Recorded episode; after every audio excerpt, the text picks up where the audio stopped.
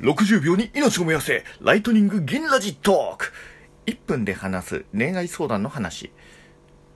1分でいけるかな？最近ね、あの恋愛相談するじゃなくてされる側がめっちゃ多いんですよ。特に、えー、女性のお友達から。